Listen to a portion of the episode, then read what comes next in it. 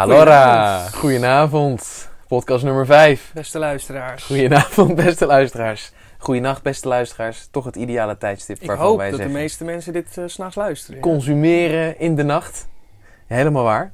Hey, ehm, deze vijfde episode wilde ik even in het teken zetten van eh, ja, dingen die wat extremer zijn. Hè? Ik bedoel, het leven is al vrij normaal. Dingen die bijvoorbeeld extreem groot zijn, of extreem klein, of extreem duur, of iets van waar iets extreems aan is, dat doet het mensenhart toch wat sneller bonken. Ja, en sterker nog, ik, Ja. het is ook een deel van mijn filosofie dat ik ja. altijd de extreme opzoek. Om, Ja. Omdat als je, ja, je kan wel steeds vette dingen of, of ja, vrij extreme dingen opzoeken, maar je vraag je dan altijd nog af, ben ik er nou of kan het nog zieker worden? en eh, als je gewoon altijd meteen het uiterste opzoekt, dan weet je meteen, oké, dit is dus de limiet ja. waarin de Van, dingen van, van dit, deze categorie, on to the next one. Ja. Ja. Ja. Dus het is een soort van go heavy or go home. Ja, Alleen doen we het dan niet met eh, gewicht heffen. Doorgaans. Nee, dat klopt. nou, die glazen bier. Die... Nou ja, dat, dat is, er wordt een hoop gehesen. Maar ehm, nee, ik, ik, eh, ik wilde heel graag wat leuke extreme dingen met je door, doornemen. Ook omdat het jou ook echt wel tot de verbeelding spreekt. Hè? Eh, en en in, in verschillende dingen. Ook Mm. bijvoorbeeld met de grootte van getallen. Mm. De ouderdom van dingen. eh, de grootsheid en, of afstand van dingen. Dat gewoon alles wat een beetje tegen het extreme aanzien, dat spreekt tot de verbeelding.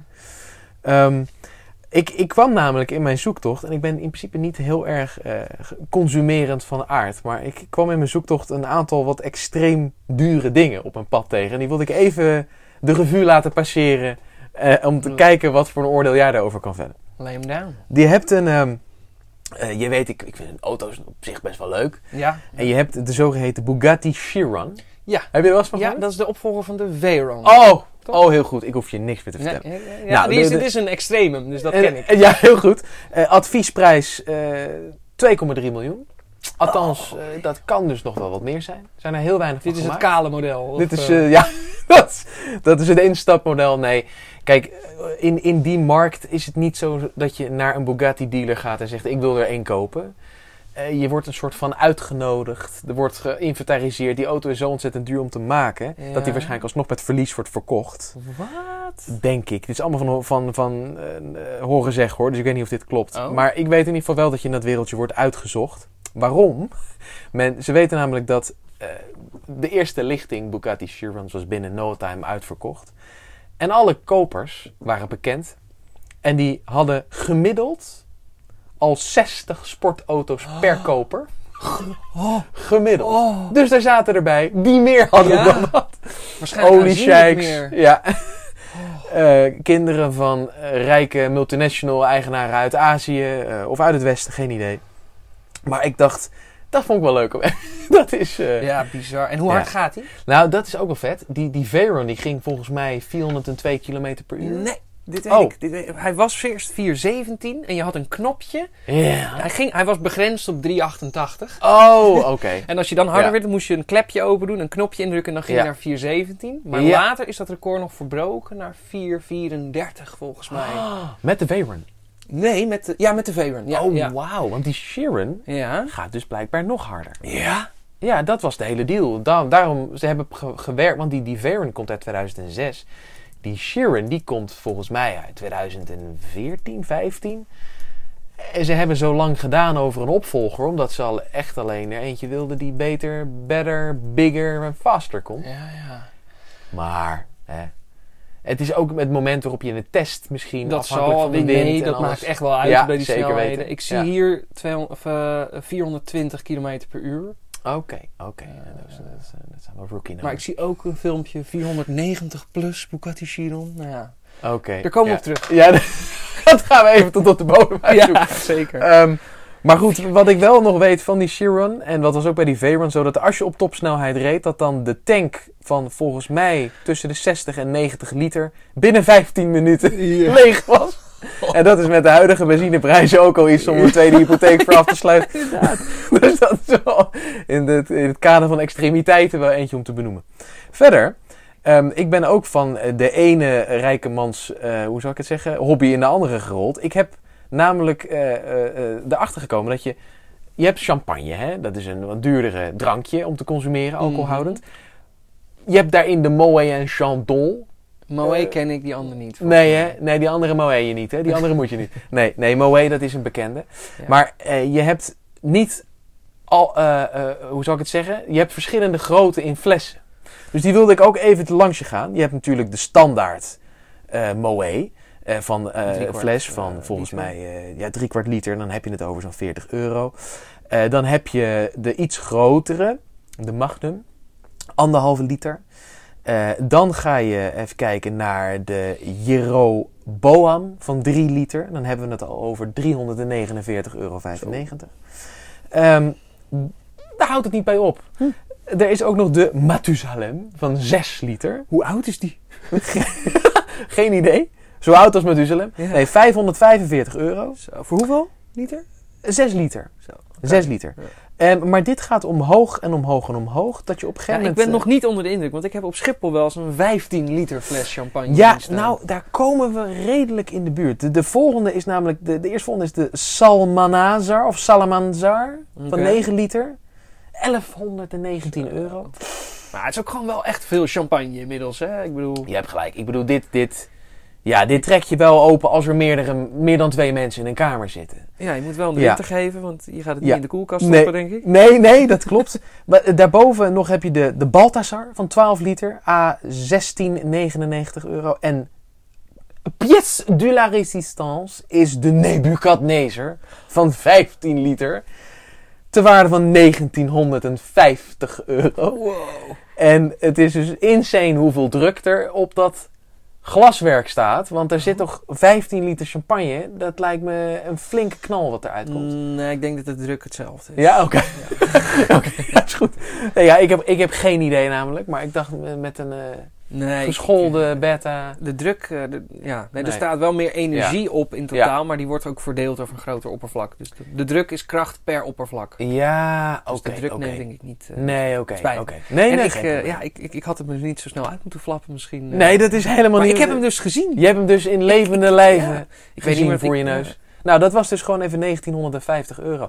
Wat ik over dure dingen voor je neus gezien gesproken, daarover. Ik heb toen een keer in Vietnam, in een tankstation, Mhm. kon je ook, zat er een soort van TL, TL-buizen eh, belicht eh, stuk magazijn aan vast waar je dingen kon kopen. En dan zag ik een stuk natuursteen van, zonder overdrijven, 60 miljard dong of Ja, zo. dat Geen weet ik nog. Weet je dat ja, nog? dat weet ik nog. Nou, dat was dus teruggerekend toch volgens mij nou, iets van- drie ton of zo. precies drie het ton. was wel veel, maar het, was, het, het liep echt in de hoge miljarden. Ja, ja, ja, van de donks. Maar toen dacht ik om even... Ik, ik, ik heb nog nooit iets gekocht bij een tankstation van Nee, 3 ton. nee, niet zeker. Dus ik dacht, dat vond ik wel even op... tankstation inderdaad. Ja, het was wel echt een soort winkelcentrum. Het was een winkelcentrum aan het tankstation. Maar eh, dat, vond ik, dat vond ik wel insane, eerlijk Ja. gezegd. Eh, maar goed, ja, die Nebukadnezar, maar dat is dus 15 liter. Maar ja, dat is dus niet te schenken, lijkt mij. Dus dan moet je echt gewoon... Ik, bedoel, als je, er zwaar. als je er één glasje, glaasje in wil schenken, dan verspil je waarschijnlijk al drie Doe glazen. je dat inderdaad? Ja, ik heb geen idee. Daar zullen mij- wel houders voor zijn. Ja, Die ja. zijn ook, ne ook 19. Nebukadnezar houders. Ook 1950, ja. exact. I'll have Ja. 12. exact. Maar ik hoop ook nog wel eens een keer eh, een Nebukadnezar te mogen ontkurken. Dat lijkt me wel Ja, vet. ja, ik zal het onthouden. Ja, ja mocht, mocht eh, het met de crypto's eh, in, beide, in, in wiens leven dan ook goed verlopen, dan hou ik me aanbevolen. Ja, nee, dat is insane. Ehm, dat zijn dure dingen. Maar je hebt ook dure mensen. Althans, mensen met veel centjes. Ja. En ik heb je ook een keer, rijke mensen, ik heb je ook een keer in zo'n anekdote over verteld over Aristoteles Onassis. Oh, Dat was ja, een, ja. een, een- een- gewoon een dat ontzettend rijke man. Eh, die overigens als tweede en derde naam respectievelijk Socrates en Homerus heeft. Dus zijn ouders hadden zoiets van... Wow. Oké, eh, misschien dachten ze we krijgen maar één kind. Laten we maar alle vette Grieken ooit in één kind proppen. Namelijk Aristoteles, Socrates en Homerus. Eh, ja, oké. En het Pericles, Achilles het, eh, eh, het zijn er kind van. Thierry Baudet? Ik heb geen idee. Nee, nee hij leeft, de, de man leeft helaas niet meer. Maar de wijlen Aristoteles Onassis, dat was een reder. Dus dat was iemand die dus schepen, Schepen, ja. bezit. En nou, dat schijnt nog een lucratieve business te zijn. En ehm, ik had je daar even wat over verteld al eerder. Maar ik denk dat het ook voor onze luisterkinders leuk is Ja. om te delen. Ehm, dat hij eh, de anekdote gaat. Het is niet zeker of het klopt hoor. Dus ik heb het niet geverifieerd. Eh, althans, ik heb het geverifieerd, maar het is niet te verifiëren. Laat ik het zo zeggen. Ik heb online gecheckt. Dat hij met een eveneens rijke vriend eh, Stavros Niarchos in New York uit lunch ging. En nou ja, dat was een ontzettend plezierige lunch. Men flaneerde daarna over Fifth Avenue en kwam daar dan de Bentley showroom tegen. Waar een, een, een, een beetje op de Bonnefoy naar binnen werd gegaan. Een beetje geïnformeerd over het nieuwe model. Dat was de Bentley Corniche. Dat is een ontzettend dure auto van volgens mij tussen de 4 en de 5. 100.000 dollar op dat moment. Ehm, Wanneer En- was dit? eh, we hebben het over volgens mij de jaren 60. Oh, Ja. Ja. En eh, zijn, eh, eh, ja, Aristoteles was toch wel gecharmeerd van de verkooppraten van eh, de dienstdoende Bentley-dealer. Dus die besloot daar te stand de PE1 eh, te kopen, als dat een goede, met, goede uitdrukking is. Geval, die besloot iets in die daar richting. Ja. op dat moment één te kopen. Nou, zijn vriend, die Niarchos, ja, die kon natuurlijk niet, niet achterblijven. Dus die pakte ook al zijn checkboek erbij. En toen zei Aristoteles zo van wegmanend dat, dat checkboekje wegduwen van... Nee, nee, ho, jij hebt zojuist de lunch betaald. Deze betaal ik. Om dat soort levens gaat het. Zo ontzettend rijk waren deze mensen. Wauw. Ja, dat, is- dat vind ik wel leuk. Wel leuk, Ja. ja. Nou, waar ik, waar ik ook om moest lachen. de- je hebt dus... ehm, eh, je hebt een, een, een, een horlogemerk dat heet Richard Mille horloges. En dat zijn serieus horloges van 3, 4, 5 ton. Miel. Oh. Ja, Tom. echt gewoon... Ik denk, mijn hemel. En ik heb op de website gekeken, maar daar staan uiteraard geen prijzen bij. Maar Mhm. gewoon belachelijke prijzen die men vraagt voor een horloge. Maar sommige Formule 1 coureurs worden gesponsord daardoor. Waarom? Altijd als er zo'n Formule 1 race is geweest, dan houden ze dat pak aan, wat helemaal afgesponsord is met allemaal namen erop. Maar als je dan nog wat aan, daaraan toe wil voegen, dan hebben ze een petje op en ze kunnen een horloge omdoen. Meer kan je niet doen. Je hele lichaam Ja. is bedekt. Ja. Misschien een piercing, eh, eh, eh, hoe noem je dat, sponsor of whatever. Maar in ieder geval houdt het daarbij op. Dus er zijn heel veel horlogemerken die erop inzetten. Die vinden dat gaaf. Hè? Formule 1 coureurs, living the life, allemaal hartstikke vet. Eh, je hebt een Formule 1 coureur die heet Charles Leclerc. Een Franse Formule 1 coureur. En die is laatst, die liep op de boulevard in Viareggio in Italië. En er kwamen, hij reist voor Ita eh, Ferrari. Dus dat is in Italië natuurlijk een eh, groot ding. Met de tifosi, de Ferrari-fans. Dus al snel eh, dromden zich daar allerlei Ferrari-fans om me heen die met hem op de foto willen. Dus hij stond daar op de foto met zijn Richard Mille klokje om. En nadat het fotomoment voorbij was en hij iets later naar zijn pols keek, zag hij in één keer. Dat is een Richard Mille horloge ter waarde van 325.000 euro. Was ontvreemd. En ik moest eigenlijk wel om lachen dat dus een Ferrari-fan dacht... Nou, dat is leuk, dan nemen we die lekker mee. En die, had, die kan dan eigenlijk gelijk zijn hele, hele appartement... En dat van zijn moeder afbetalen. Ja. Met een horloge dat, die, dat zo'n coureur... Want even voor de duidelijkheid. We hebben het over een jongen van 6, 7, 8, 29. Echt een hele jonge jongen.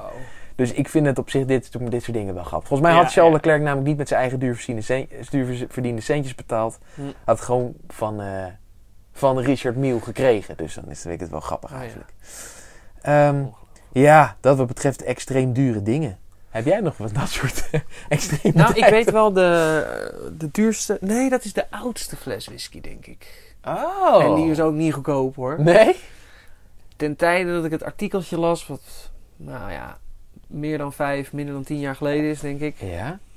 Eh dat was een 105 jaar oude whisky. 105 jaar oud? 105 jaar oud. Zo. En die kon je kopen voor 1,4 miljoen dollar. Of, euro. 1,4 miljoen Ja. voor een fles whisky? ja, één fles. Jeetje. Ik denk niet dat je hem zou drinken. Hoezo niet? Het is gewoon ja, nuttig. het is volgens mij veel meer gewoon een, een, een trade eigenlijk tegen de markt. Dat je gewoon, net als met schilderijen, ja, daar kan je Oh, natuurlijk gewoon ja. naar kijken. Maar voor dit soort bedragen, dat wordt volgens mij heel weinig echt gedronken. Dat is meer collectors items. En van welk huis was dat? Of bestaat dat niet bij whisky? Heb je dat oh, alleen bij wijn? ik wist niet eens dat het bij wijn was. Nee, oké. ja, je hebt huizen, hè? Je hebt chateaus en eh heb je natuurlijk weer eh, jaren en zo. Ja, breek me de bek niet open. Nee. We kunnen een hele podcast aan wijden, maar ik weet niet of je daar zin in hebt. nee, nou, oh ja, maar eh, kijk, die Aristoteles eh, waar ik het net over had, Ja. ehm, eh, die dan met zijn vriend de Stavros Niarchos ging eten. Hij is rijk. Maar in sommige kringen, dat zijn rookie numbers. Ja. Want je hebt natuurlijk ook de alom bekende door de serie eh, Pablo Escobar. Die in zijn hoogtijdagen toch omstreeks de 61 miljoen dollar per dag wist binnen te halen. Jezus. Maar dat is lekker zeg. Per dag? Per dag. Dat waren dan wel de Hoe lang? hoogtijdagen. Ja, oké. Ik weet niet hoe lang dat waren, hoeveel dagen dat waren, of dat dat jaren waren. Kan hij nooit gepakt worden, hè? Ja, Ongelooflijk. het is bizar hè. Maar 61, ja. Hij was toch ook op een gegeven moment de zevende rijkste man op aarde of zo? Ja, dat geloof ik heel graag. Dat geloof ik heel graag. Ja. Ja, met 61 miljoen per dag. Ja, er zijn dagen dat ik er niet aan kom. dat is- echt insane. Je hebt ook trouwens in de geschiedenis wel van dit soort verhalen hoor. Heb je ooit van Mansour Massa gehoord? Van een hele rijke Afrikaanse, Afrikaanse koning. koning uit ja, Met West-Afrika. al het goud of zo. Ja, heel goed. Die man had zo ontzettend veel goud. Dat toen hij in de, in de 14e eeuw naar Venetië kwam, dat de goudprijs daalde. Ja. Omdat hij zo ontzettend veel meenam. Bij zich had. Gewoon omdat hij het bij zich had. Hij had zoveel bij zich dat de totale prijs... Ook. Wow. Ja, klopt. Ja, het waarschijnlijk ook heel veel slaven en mensen die dat allemaal voor hem droegen. Ja, ja. Ja, insane. Ja, Ja. volgens mij had hij, is hij niet de enige die ooit zomaar in de biljoenen heeft gehad, omgerekend naar huidige hedendaagse dollars. Ja, dat denk ik wel. Rockefeller stond ook hoog met Rockefeller staat ook 300, hoog, hè? 600 miljard of zo.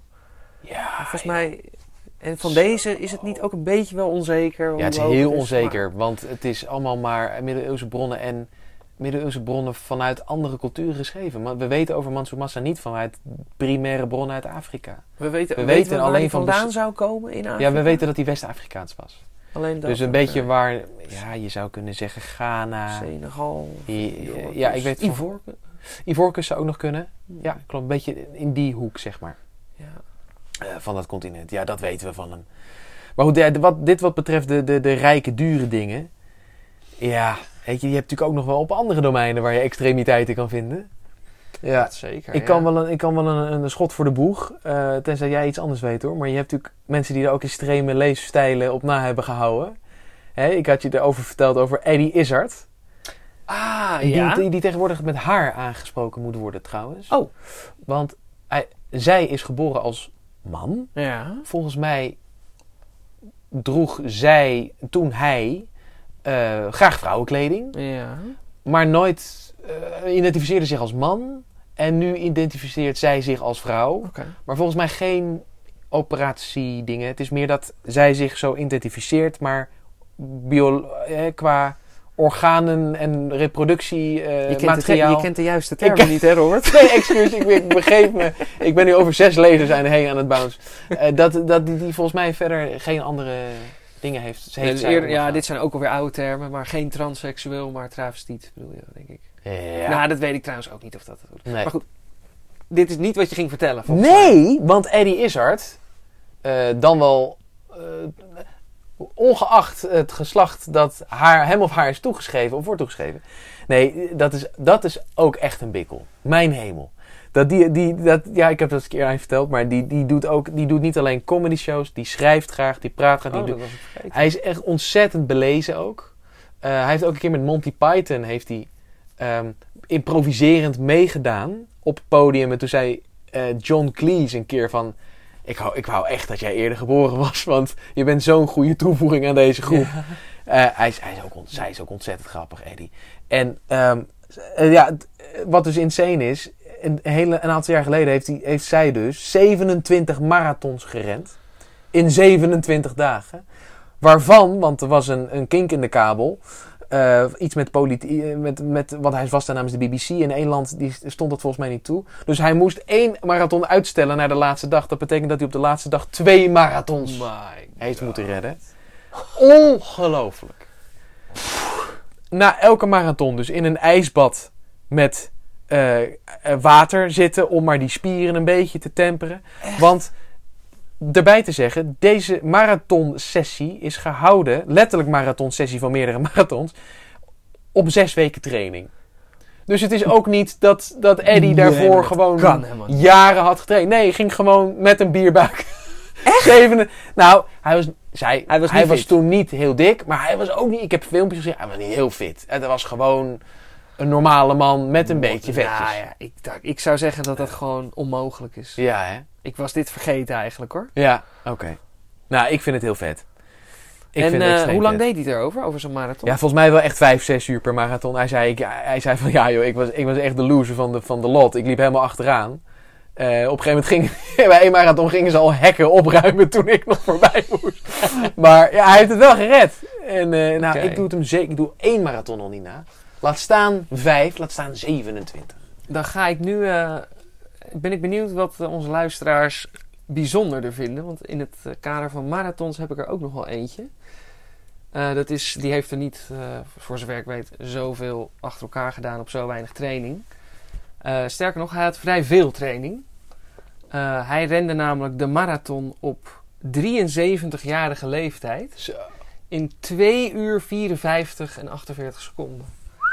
Dat is echt ongelooflijk. Ook gewoon voor mensen. Ja, ik, ik, ik heb nog nooit meer dan 5 kilometer gerend volgens mij.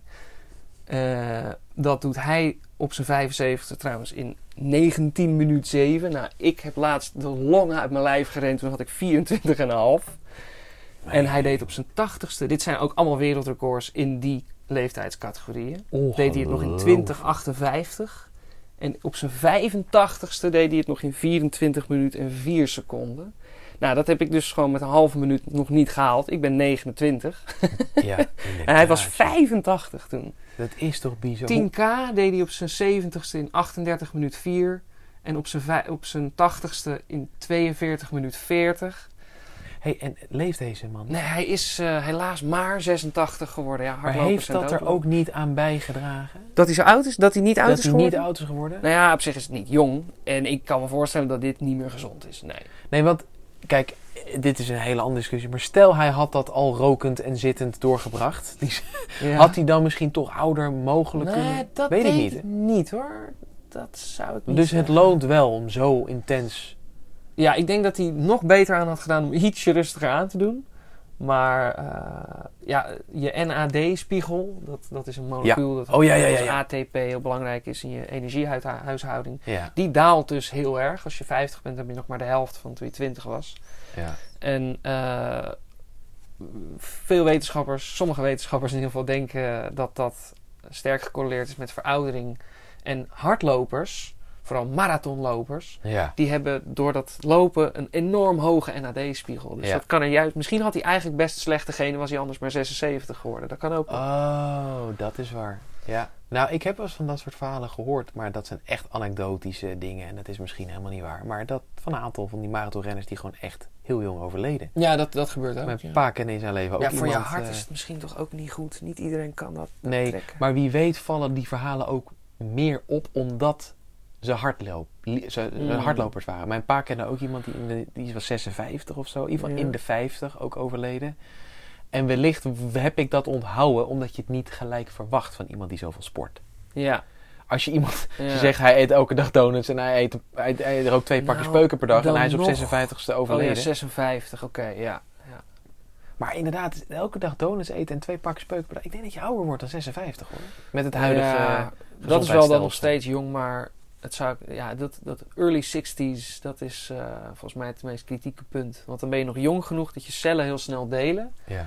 En dan is de kans op een verkeerde eh, carcinogene deling of zo eh, Ja, groter. ja, ja, ja, ja, ja, ja. En eh, als je ouder wordt, dan heb je op zich meer kans op tumoren. Omdat je gewoon, hè, omdat je ouder bent, je DNA meer, een beetje meer naar de kloten. Dus dan krijg je vaker foutjes bij het kopiëren. En Ja. dan krijg je vaker een woekercel, zeg maar. Ja, ja, ja, ja, ja. maar ja, omdat ze gewoon niet zo vaak meer delen, groeien die tumoren niet zo snel Nee. meer. Dus Nee, als je nee, nee, 95 bent Ja. Oh, en je krijgt waar. een tumor, dan zeggen vaak de dokter, of die zegt dan vaak, nou, we laten hem maar zitten, want hij groeit erg traag. Ja, ja, en die ja, kan er zo nog vijf jaar blijven zitten en dan ben je het Easy. Ja, ja, ja. Je hebt echt zo'n breaking point. En als je daar overheen bent, Ja, en dat zit dus volgens mij bij een beetje 62, eh 63 of zo.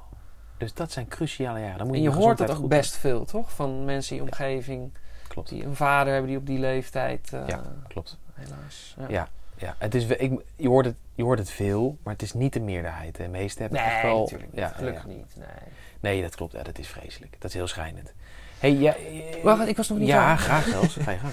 Want eh, ja, even terug op die marathon te komen. Deze Eddie Izzard deed het dus in vijf of zes uur. Ja, ho, sorry. Dit, ja, ik weet dat hij een keer 5 hours heeft gezegd. Ik weet niet of hij 6 hours zei. Sowieso 5 uur. Ja. En Ja. Ed Whitlock deed het dus op zijn 73ste in 2 2,55 bijna. Ja.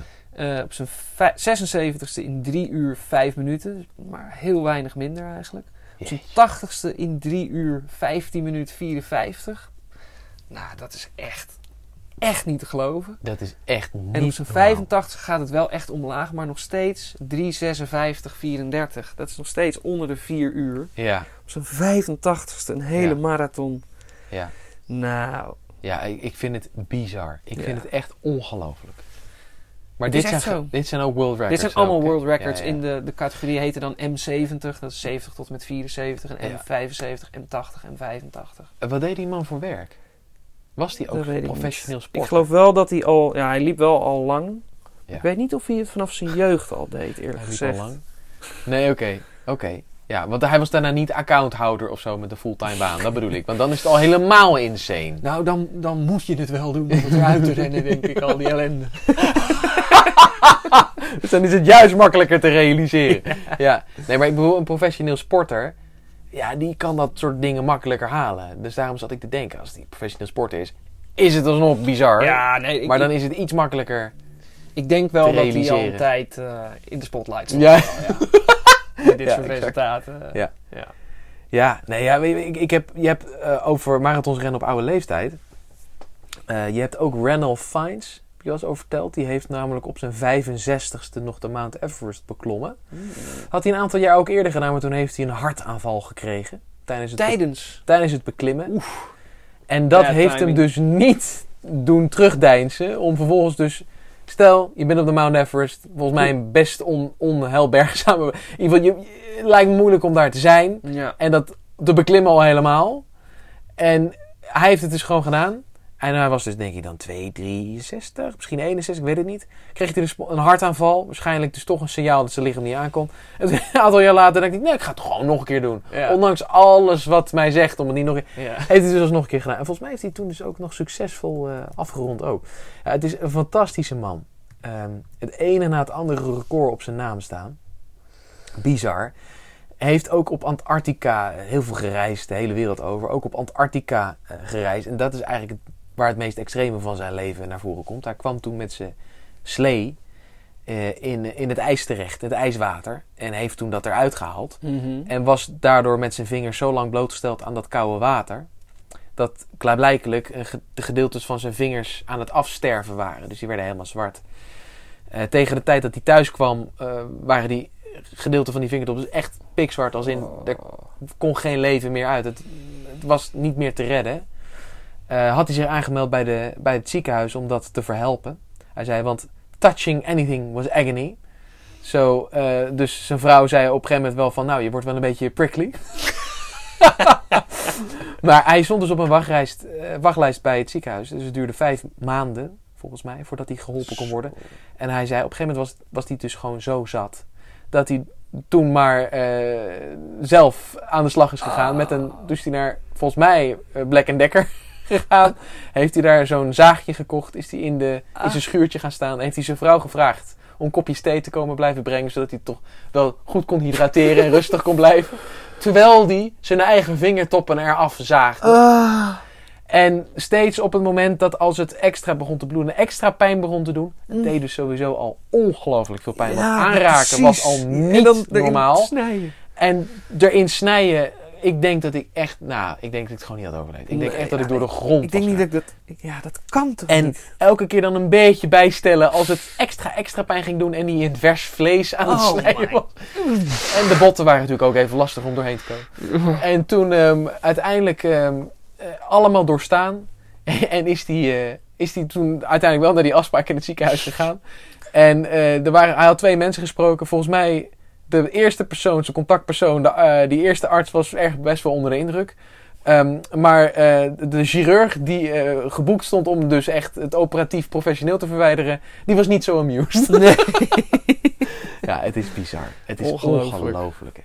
Je hebt ook nog zo'n verhaal van, er is een film over gemaakt van een man die vast zat in zo'n kloof met zijn arm achter Ja, zo'n... dat heb ik ook wel eens steen. gehoord. Ik heb, ik heb dit beeld op mijn netvlies. Ik weet niet waar ik het van ken. Ja, Maar en daar is een film van gemaakt. Een man is een Amerikaanse man, niet een Britse. En die heeft dus, die zat zo lang vast. Volgens mij heet die film ook 120 plus zoveel hours. Zo lang zat die man vast. vijf dagen. Ja, dat weet ik dus niet zeker. Hè. Dit, maar ik bedenk het me nu ineens. En die had dus op een gegeven moment ook zoiets van... Er komt helemaal niemand. Dat was in the middle of nowhere. Is hij dus zijn eigen arm gaan breken. Ah! En dus gaan afzagen met wat hij voor handen had. Oh man. Ongelooflijk. Ja. Ja, dan ben je echt een bikkel. Ja, nog Maar- eentje dan. Jawel, ja. Eh, de, je had het net over het beklimmen van Mount Everest. Ja. Daarin kan ik je toppen. Niet, Oh! Niet met het verhaal daarna, maar eh, meneer Yuichiro Miura, die wordt eh, over een paar maanden 90. Uit welk land? Japan, Heel goed. volgens mooi, mij. mooi, ja. mooi land. Ehm, Ja. Mount hij was Everest de eerste die slecht. in de jaren 70 skiede van Mount Everest. Is het skieden of skiën? Skiede. Hij skiede. Hij skate niet? hij skiede. Oké, hij skiede van de Mount Everest. Ja, en hij werd eh, op 70-jarige leeftijd werd hij de eerste die eh, op die leeftijd Mount Everest beklom. Dat Zo. is al lijp. Ja, ongelooflijk. Eh, vijf jaar later werd hij de eerste 75-jarige die de Mount Everest beklom. Ehm, en vijf jaar later werd hij de eerste die op de leeftijd van 80 jaar en 233 dagen nogmaals Mount Everest wist te beklimmen. Wees de mensen die zeg maar van 26 die doodgaan dat het te heftig is. Ja. Ja, ik hoorde dat, want een vriend van mij van vroeger, die vindt dat dus ook hartstikke vet. Dus die kijkt er ook docus over. Dat je dus bij het beklimmen, beklimmen van die Mount Everest, heb je van die... De eerste stukken zijn al een beetje gebaande wegen. Als in, daar kom je ook vuilnis van voorgaande ja, ja, ja, heel veel zo. Maar dus ook eh, stukken kleding van mensen die niet hebben gehaald. Ja. Maar die dan op zo'n plekje liggen dat niemand het waagt om het weg te halen. Zoals een schoen of een stuk van een broek of zo. Wat bij het vallen is afgeblezen, blijven haken aan een soort van spies of whatever. Eerie. En dat je dat dus dan allemaal ziet liggen. Ja, vind ik heftig. Ja. Ja. Ja. Maar Nee, het lijkt me ik- wel vet om het dak van de wereld te Nou, staan. ja, ik moet dus zeggen. En dan sta je daar. En dan? Want je, je staat on top of the world. het is meer om er geweest te zijn. Ja, oké. Het is toch Nee, maar- gezien worden. Ja, ja. Nee, want ik, ja, ik zit ook te denken. Je ziet, ja, je ziet niet echt. Het is niet alsof je als in een cartoon the edge of the world kan zien. Je ziet gewoon heel veel wolken om je heen. En that's it. En je staat in de kou op een stuk steen. Ja, En het je is bent- meer de wetenschap dat alle land op de wereld lager is dan waar jij nu staat. Ja, oké. Ja. 9 of 8848 meter of zo. Ja, nee, ik, het spreekt tot de verbeelding. Dat geef ik je. Maar ik, ik zou het zelf dus echt nooit doen. Eh, Maar jij dus wel. Stel, er is de. Er is Ik zou dus het best... finan- Ja, ja, precies. Als ik tijd en geld had, Ja, ja, ja, ja. dat is altijd makkelijk, Ja. dan eh, zou ik alles doen. ja. Maar ja. dat zou ik dit wel best wel vet vinden. Ja, zeker. Ja, ja, ja, ja. absoluut. Heb je nog wat andere extremiteiten die de revue wil passeren? Of eh, wil je die Ja, bewaren tuurlijk, voor anderen? maar dat is misschien inderdaad beter om voor andere ja, want jij weet ook wel eh, wat eh, van dingen die oud zijn in deze, ja, in, dat, op deze dat komt al een beetje naar boven geloof Ja, dat klopt. en dat is altijd ontzettend interessant. Maar dat is zo'n groot en leuk onderwerp. Daar willen we een aparte podcast Ja, over, daar, daar, daar eh, misschien wel een miniserie.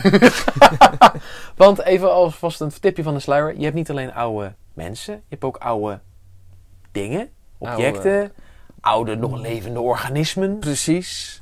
Plant en dier. Oude plant en dier, flora, fauna.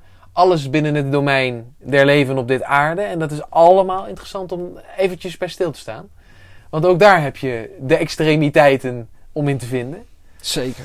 Jij wilt het misschien weer even afsluiten met een... eh, Nou ja, een- ik dacht, ik, ik, de eer aan jou. Ik had de vorige. toch? Oh, dat is waar. Ja, wij, wij, wij, wij we proberen altijd een beetje de podcast vanaf nu... Een traditie van één podcast oud. eh, af te sluiten met een citaat over de nacht. Omdat we het toch eh, enthousiasmeren om de, deze eh, podcast bij nachturen te consumeren. En de quote is van Sarah Williams. En die luidt als volgt. I have loved the stars too fondly to be fearful of the night. Bedankt voor het luisteren.